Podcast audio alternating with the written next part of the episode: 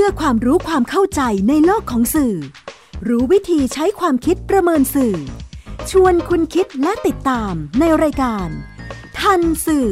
กับบรรยงสุวรรณพอง สวัสดีครับคุณผู้ฟัง นี่คือทันสื่อ รายการความรู้ ด้านสารสนเทศและเรื่องราวที่เกิดขึ้น ในโลกข่าวสาร ซึ่งส่งผลกระทบต่อบุคคลหรือสังคม เนื่องมาจากเนื้อหาและสื่อนำมาเรียนรู้ร่วมกันเพื่อนำไปสู่สังคมคุณภาพ ออกอากาศทางไทย PBS Digital Radio บรรยงสนพองดำเนินรายการ จิตรินเมฆเหลือง ประสานงานท่านสื่อวันนี้นำเรื่องเหรียญสองด้านของกัญชามาพูดคุยกับคุณผู้ฟัง กัญชาเป็นข่าวในสื่อกระแสหลัก เราก็เป็นเรื่องเล่า ในสื่อสังคมเนี่ยมากขึ้นเป็นลำดับนับแต่เกิดข่าว เจ้าหน้าที่ตำรวจและเจ้าหน้าที่สำนักงงานกรรมการป้องกันและปราบปรามยาเสพติดให้แห่งชาติ บุกเข้าไปจับกัญชาของมูลนิธิแห่งหนึ่งในจังหวัดสุพรรณบุรี ที่ปลูกกัญชาเพื่อนำมาปรุงยา รักษาโรคฟรีแก่คนทั่วไป แล้วก็เป็นข่าวดังขึ้นไปอีกเมื่อหนึ่ง ในนโยบายของพรรคการเมืองแห่งหนึ่ง หาเสียงด้วยคำว่า กัญชาไทยปลูกได้เสรีโดยจะแก้ไขพระราชบัญญัติยาเสพติดให้โทษปี 2522 ซึ่ง มีกัญชาเป็นยาเสพติดให้โทษประเภทที่ 5 โดยกำหนดให้กัญชาเป็นพืชเศรษฐกิจ เพราะว่า กัญชาเป็นพืชสมุนไพรสำหรับการแพทย์ทางเลือก ที่มีการซื้อขายในต่างประเทศสูงถึงกิโลกรัมละ70,000 บาทจะแก้ไขกฎหมายให้เป็นไปตามนโยบายของพรรคการเมืองดังกล่าว คาดการว่าพืชกัญชา จะมีมูลค่าทางการค้าเนี่ยในอนาคตเนี่ยสูงถึง 4.6 ล้านล้านบาทขณะที่ในสื่อสังคมเองก็มีการกล่าวถึงสรรพคุณของกัญชาเนี่ย ค่อนข้างหลากหลาย กัญชารักษาโรคนู้นหาย กัญชารักษาโรคนี้หาย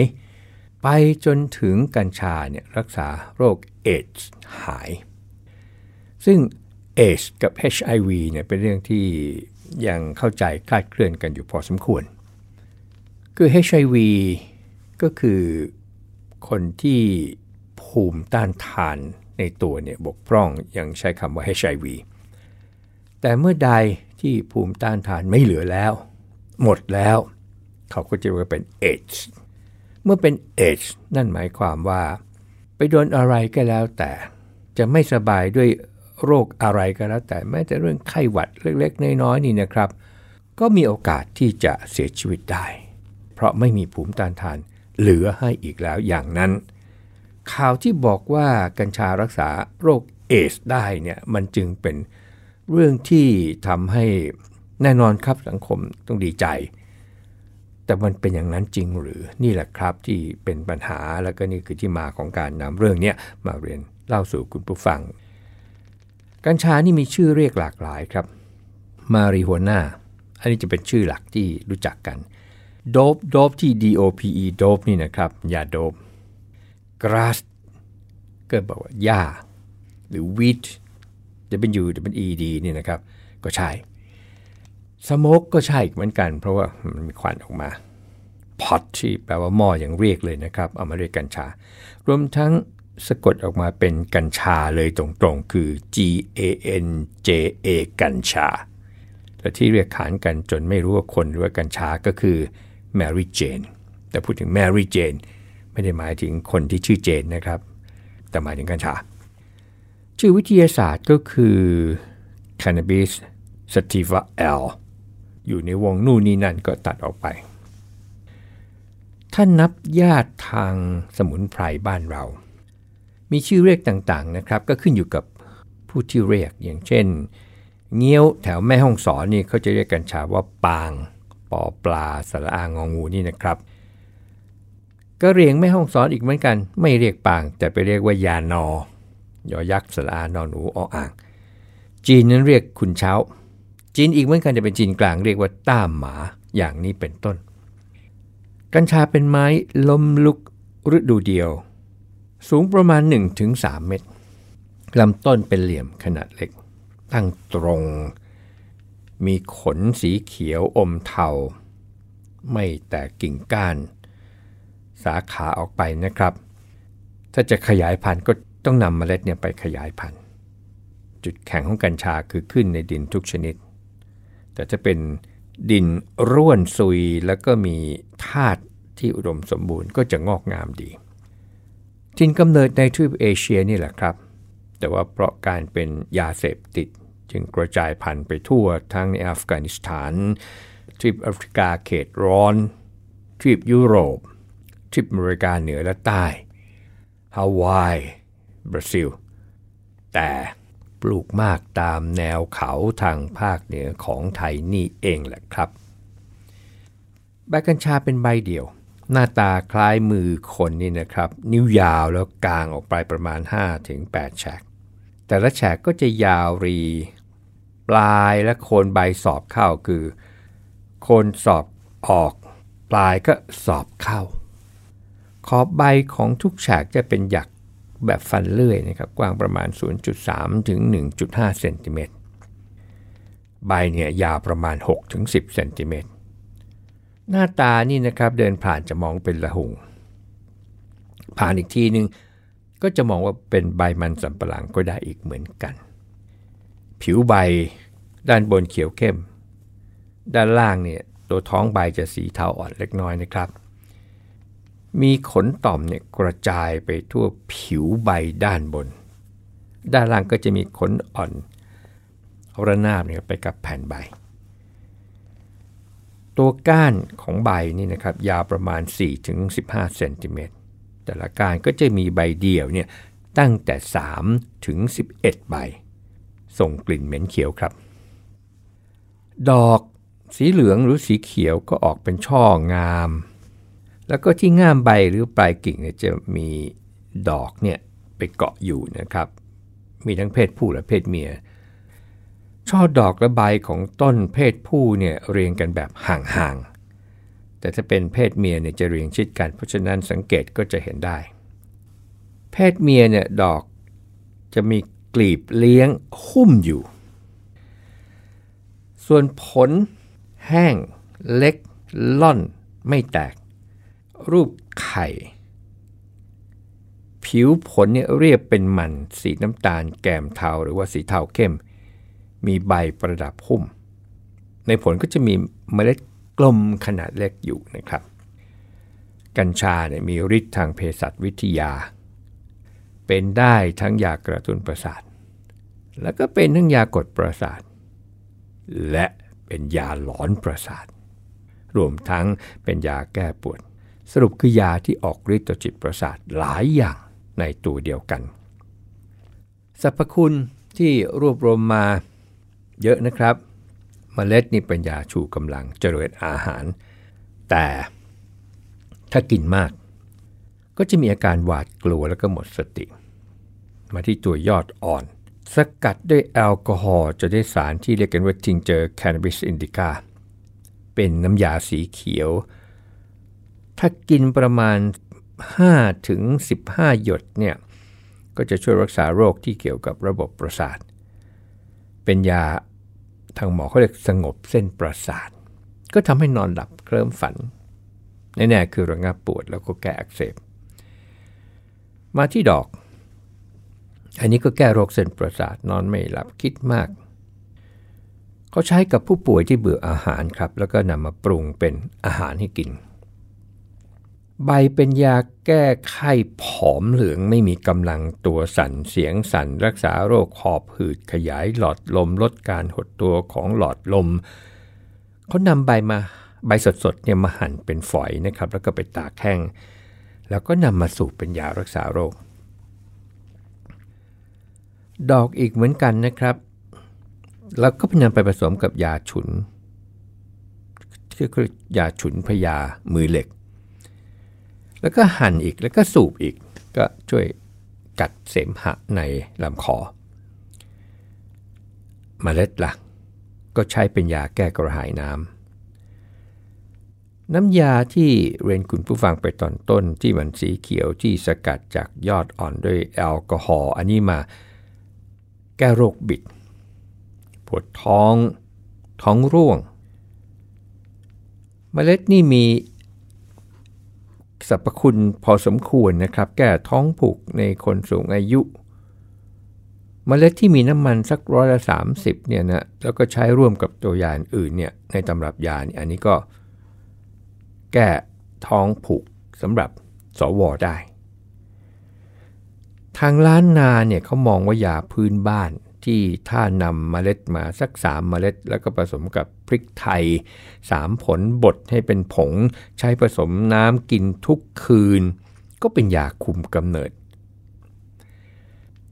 ตัวต้นทั้งต้นเนี่ยช่วยแก้ประจำเดือนไม่ปกติของสตรี แล้วจะใช้ภายนอกก็จะเป็นยาแก้โรคผิวหนังกลากเกลือนี่มาถึงทั้งต้นนะครับ รวมทั้งเป็นยาแก้กล้ามเนื้อกระตุก ลดอาการ เจ็บปวดจากโรคไขข้ออักเสบ นอกจากสรรพคุณ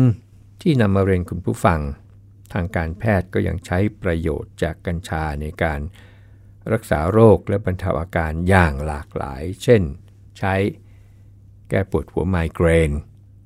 แก้อาการสั่น เพ้อ แก้อาการไออ่อนล้า ปวดประจำเดือนของสตรี โรคข้อหรือแม้กระทั่งโรคมะเร็ง บางชนิดย้ำว่าบางชนิดโดยการต้มดื่มด้วยต้นแห้งครั้งละ 10-20 กรัม หรือใช้ร่วมกับตัวยาอื่นในตำรับยา อย่างเนี้ยอะสิ่งที่ไม่ค่อยได้พูดกันก็คือโทษของกัญชาแต่ว่าอีกสักครู่ครับ คุณกำลังฟังรายการ ทันสื่อกับบรรยงสุวรรณพอง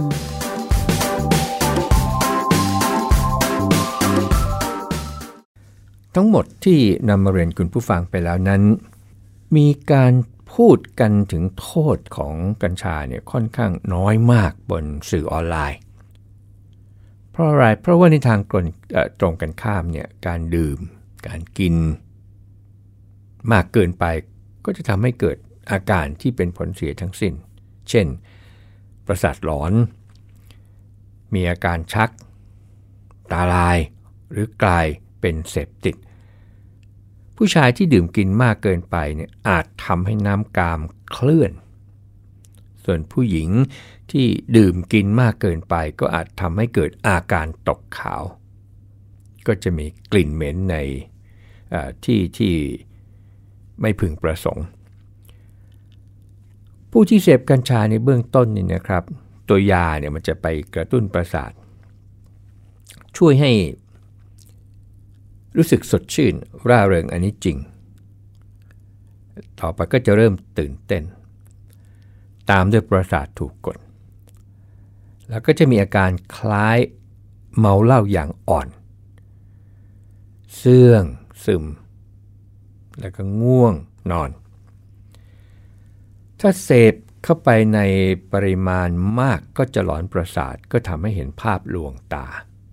หูแวว หวาดระแวง ความคิดสับสน และควบคุมตัวเองไม่ได้ บางรายไม่รู้จักตัวเองซะด้วยซ้ำไป ไม่รู้ด้วยซ้ำไปว่าสิ่งที่อยู่รอบข้างตัวมันคืออะไร ประการต่อไปครับ การเสพกัญชา แม้เพียงระยะสั้น ผู้เสพบางรายอาจสูญเสียความทรงจำเพราะกัญชาทำให้สมองและความจำเสื่อม เกิดความสับสน วิตก กังวล ถ้าผู้เสพเนี่ยมีอาการทางจิตอยู่แล้ว จะมีความเสี่ยงมากกว่าคนปกติทั่วไปครับ และบางคนก็อาจจะมีปัญหาเรื่องการทรงตัว นอกจากนี้ก็จะส่งผลอื่น ๆ ต่อร่างกายด้วยอย่างเช่น ม่านตาหรี ตาแดง มีความผิดปกติของระบบทางเดินหายใจ หัวใจเต้นเร็วอย่างนี้เป็นต้น จากนี้ครับ กัญชายังมีฤทธิ์ทำลายสมรรถภาพทางกาย ผู้เสพในปริมาณมากเป็นระยะเวลานานก็จะทำให้ร่างกายเสื่อมโทรมจนไม่สามารถทำงานได้ สารในกัญชาจะไปทำลายระบบการทำงานของอวัยวะในร่างกายหลายส่วนทำลายระบบการสร้างภูมิคุ้มกันของร่างกาย ทำให้ร่างกายที่สุดแล้วก็อ่อนแอ แล้วก็นำไปสู่โรคต่างๆ ง่าย เช่น โรคหลอดลมอักเสบเรื้อรัง หรือมีอาการเพลีย น้ำหนักตัวลดย้อนไปนะครับตั้งแต่สมัยก่อนก่อนเราจะเห็นภาพพิพิธภัณฑ์คนที่สูบกัญชาเนี่ยผอมกระรองนอนสูบอยู่อย่างเงี้ยเหมือนกับสูบฝิ่นก็เหมือนกัน กัญชายังมีฤทธิ์ทำลายความรู้สึกทางเพศ อันนี้ทำให้ระดับฮอร์โมนที่เรียกกันว่าเทสโทสเตอโรนในชายเนี่ยลดลง และทำให้ปริมาณอสุจิน้อยลง ผู้เสพก็จะมีปัญหาเสื่อมสมรรถภาพทางเพศในที่สุด ผู้เคยเสพติดกัญชาส่วนใหญ่ก็จะมีอาการป่วยเป็นโรคจิตในภายหลัง มากกว่าคนที่ไม่สูบเนี่ยถึงร้อยละ 60 ยิ่งเสพมาก เป็นเวลานาน ก็ยิ่งเพิ่มความเสี่ยง ผู้เสพหนักที่สุดจะมีโอกาสเป็นโรคจิตสูงกว่าคนปกติเนี่ย4-6 เท่าครับ การขับรถขณะเมากัญชา โอ้ โอกาสเกิดอันตรายเนี่ยง่ายมาก เพราะว่าฤทธิ์ของกัญชาจะทำให้เสียสมาธิ ตัดสินใจผิดพลาด ตอบสนองช้าอันนี้ชัดเจน ความสามารถในการมองเห็นสิ่งเคลื่อนที่น้อยลง นับเป็นอันตรายอย่างยิ่งต่อผู้อื่น แปลว่าถ้าเมากัญชา แล้วไปขับรถ ไม่ได้เสี่ยงเฉพาะตัวครับ คนอื่นก็จะพลอยรับเคราะห์กรรมไปด้วย หญิงที่เสพกัญชาในระยะตั้งครรภ์ทารกที่เกิดมาอาจพิการและพบความผิดปกติทางร่างกายได้ เช่น ความผิดปกติของเซลล์ประสาทในสมอง ความผิดปกติของฮอร์โมนเพศ แล้วก็อาจจะเป็นโรคทางพันธุกรรม กัญชา ยังมีผลเสียต่อพัฒนาการของทารกในครรภ์เพราะกัญชามีฤทธิ์ทำลายโครโมโซมของทารก เมื่อร่างกายขาดยา ก็จะเกิดอาการผิดปกติทางจิตใจ กระสับกระส่ายอยู่ไม่ติดนอนไม่หลับวิตกกังวลอ่อนเพลีย ก็ต้องหันกลับมาเสพ ช่วงเสพก็จะฟุ้งไปหมดฤทธิ์ ระยะหนึ่งก็จะเกิดหงุดหงิดอยากเสพต่อไปอีกอย่างนี้ การเสพกัญชาเป็นระยะเวลานานจึงนำมาซึ่งภาวะที่เรียกว่าไตรกลีเซอไรด์ในเลือดสูง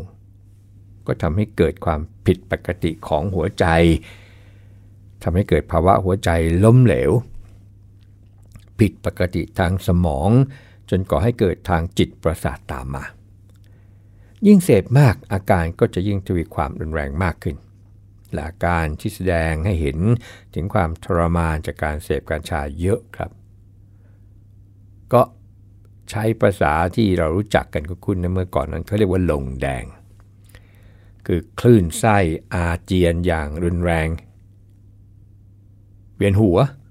ปวดท้อง หรือจะมีอาการแพ้ต่างๆ เป็นผื่นก็มี ตัวบวมก็ใช่ รู้สึกอึดอัดก็ได้ หายใจลำบาก หายใจไม่ออกเป็นต้นฤทธิ์ของกัญชาที่ทำให้เกิดการผ่อนคลาย ลดความวิตกกังวล รู้สึกสนุกสนาน เคลิบเคลิ้มมีความสุข ตรงนี้แหละครับที่ทำให้มีผู้รู้เท่าไม่ถึงการ ก็เสพ เสพแล้วก็ติด แล้วก็เยอะด้วยนะครับอย่างไม่น่าเชื่อ ก็จะมีจำนวนเป็นรองแต่กลุ่มคนที่ติดสุรา กาแฟและบุหรี่เท่านั้น มีสารอยู่ชนิดหนึ่งครับ THC เป็นสารออกฤทธิ์ที่มีอยู่ในกัญชาทำให้เสพติดได้น้อยกว่านิโคตินค่อนข้างมาก แต่ถ้าใช้ติดต่อกันนาน หรือจะหรือแม้จะไม่ใช้ทุกวันนี่นะครับ คือสัปดาห์ละครั้งหรือเดือนละครั้งก็แล้วแต่ ทางการแพทย์บอกเลยครับว่าสามารถทำให้เสพติดได้โดยไม่รู้ตัว แบบนี้เรียกว่าภาวะสมองติดยา คือสมองจะค่อยๆปรับตัว และสมดุลของสารเคมีในสมองก็จะค่อยๆ เปลี่ยนไปอย่างช้าช้า แม้ว่าจะไม่รวดเร็วหรือรุนแรงเท่าการออกฤทธิ์ของยาบ้า ยาไอซ์หรือยาอี แต่เมื่อสารเคมีในสมองผิดปกติเป็นประจำ ในที่สุดสมองก็จะไม่สามารถกลับมาทำหน้าที่ได้อย่างปกติทำให้ผู้เสพมีอาการถอนยาเกิดขึ้น ก็ต้องกลับมาเสพอีกในที่สุด กระแสกัญชานี่นะครับไปไกลถึงขั้นนำเข้าข้อความบนสื่อออนไลน์ ว่าไม่เสพติด ก็ทำให้ผู้ใช้สื่อออนไลน์เนี่ยเข้าใจคลาดเคลื่อน ยาเสพติดส่วนใหญ่กว่าร้อยละ90 เป็นสารเคมี หรือสารสังเคราะห์อย่างพวกยาบ้ายาไอซ์ยาอี ต่างๆ ทั้งหลายพวกสารเหินทั้งหมดพวกนี้เป็นสารสังเคราะห์ อีกร้อยละสิบเนี่ยเป็นสารเสพติดที่ได้จากพืชก็คือกัญชา กระท่อม ฝิ่นยาสูบ เห็ดขี้ควาย กลุ่มเนี้ยต้องใช้ในปริมาณมากกว่ากลุ่มแรกครับ เพราะว่าไม่ได้สกัดเอาเฉพาะสารเคมีที่ออกฤทธิ์มาใช้ จึงมีฤทธิ์เสพติดรุนแรงน้อยกว่า ก็เลยเข้าใจว่ามันไม่เสพติด แถมยังหาซื้อได้ง่าย แล้วก็ราคาถูกกว่ากลุ่มแรกอีกด้วย กัญชายังทำผู้สูบหรือเสพเข้าไปแล้ว จะทำให้เกิดอาการเพ้อฝันความจำเลอะเลือน ตัวสั่นเสียสติวิจวิกลจริตพิการ การใช้ประโยชน์ที่เหมาะสมเท่านั้นจึงจะเป็นคุณ ประเทศไทยนั้นจัดให้กัญชาอยู่ในกลุ่มยาเสพติดให้โทษประเภทที่ 5 ครับ นี่ตามพระบัญญัติยาเสพติดให้โทษปี 2522 แล้วก็ห้าม ครอบครองหรือเสพ แต่ว่าอนุญาตให้ใช้ในสถานพยาบาล ในรูปของสารสกัดที่มีสัดส่วนแน่นอน และได้มาตรฐานทางการแพทย์เท่านั้นจึงจะเกิดประโยชน์ ผู้ผลิตจำหน่ายนำเข้า ส่งออก ต้องระวังโทษจำคุกตั้งแต่ 2-5 ปี ปรับตั้งแต่ 20,000 บาทถึงแสน50,000 บาท จะจะหากครอบครอง โดยไม่ได้รับอนุญาต ก็จะต้องระวังโทษจำคุกไม่เกิน 5 ปี หรือปรับไม่เกินแสนบาท หรือทั้งจำทั้งปรับ เห็นไหมครับว่ามันมันเหมือนเหรียญสองด้านจริง ๆ ยาที่สกัดจากกัญชาเนี่ยก็จะมีรูปแบบการจัดจำหน่ายเป็นยาแคปซูล ที่กินเนี่ยนะครับขนาดบรรจุซองที่เรียกว่าโดรนาบิโนเนี่ยขนาด 2.5 ขนาด 5 แล้วก็ขนาด 10 มิลลิกรัมต่อแคปซูล ชื่อทางการค้าก็คือ Marino M A R I N O L นี่นะครับ ซึ่งแพทย์ก็จะนำมาใช้เพื่อกระตุ้นให้อยากอาหาร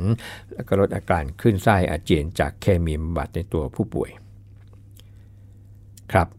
ประโยชน์ของกัญชามีมากดังที่ได้นำมาสรุปให้คุณผู้ฟังได้ทราบ ก็ทำให้บางประเทศเนี่ยอนุญาตให้ปลูกแล้วก็ซื้อขายกัญชาถูกกฎหมาย สหรัฐที่มี 14 รัฐนะครับ อุรุกวัยอนุญาตให้ปลูกแล้วก็ซื้อขายได้เป็นต้น ของที่มีประโยชน์อีกด้านหนึ่งก็อาจจะมีโทษ โดยเฉพาะกัญชา ซึ่งกฎหมายยังจัดอยู่ในกลุ่มยาเสพติดให้โทษ แม้ในเวลาต่อมามีการวิจัยพบการนำมาใช้ประโยชน์เพิ่มมากขึ้น แต่ก็ยังอยู่ในการควบคุมที่ไม่ใช่การปลูกและก็การใช้โดยเสรี จึงนำข้อมูลที่เป็นสารสนเทศที่เปรียบเสมือนเหรียญสองด้านของกัญชา มาสรุปให้คุณผู้ฟังได้ทราบ พบกันใหม่ในรายการทันสื่อ ทางไทย PBS Digital Radio บรรยงสวนพอง สวัสดีครับ ติดตามรายการทันสื่อได้ทางวิทยุไทย PBS www.thaipbsradio.com แอปพลิเคชัน Thai PBS Radio ติดตามข่าวสารทาง Facebook ได้ที่ facebook.com/thaipbsradiofan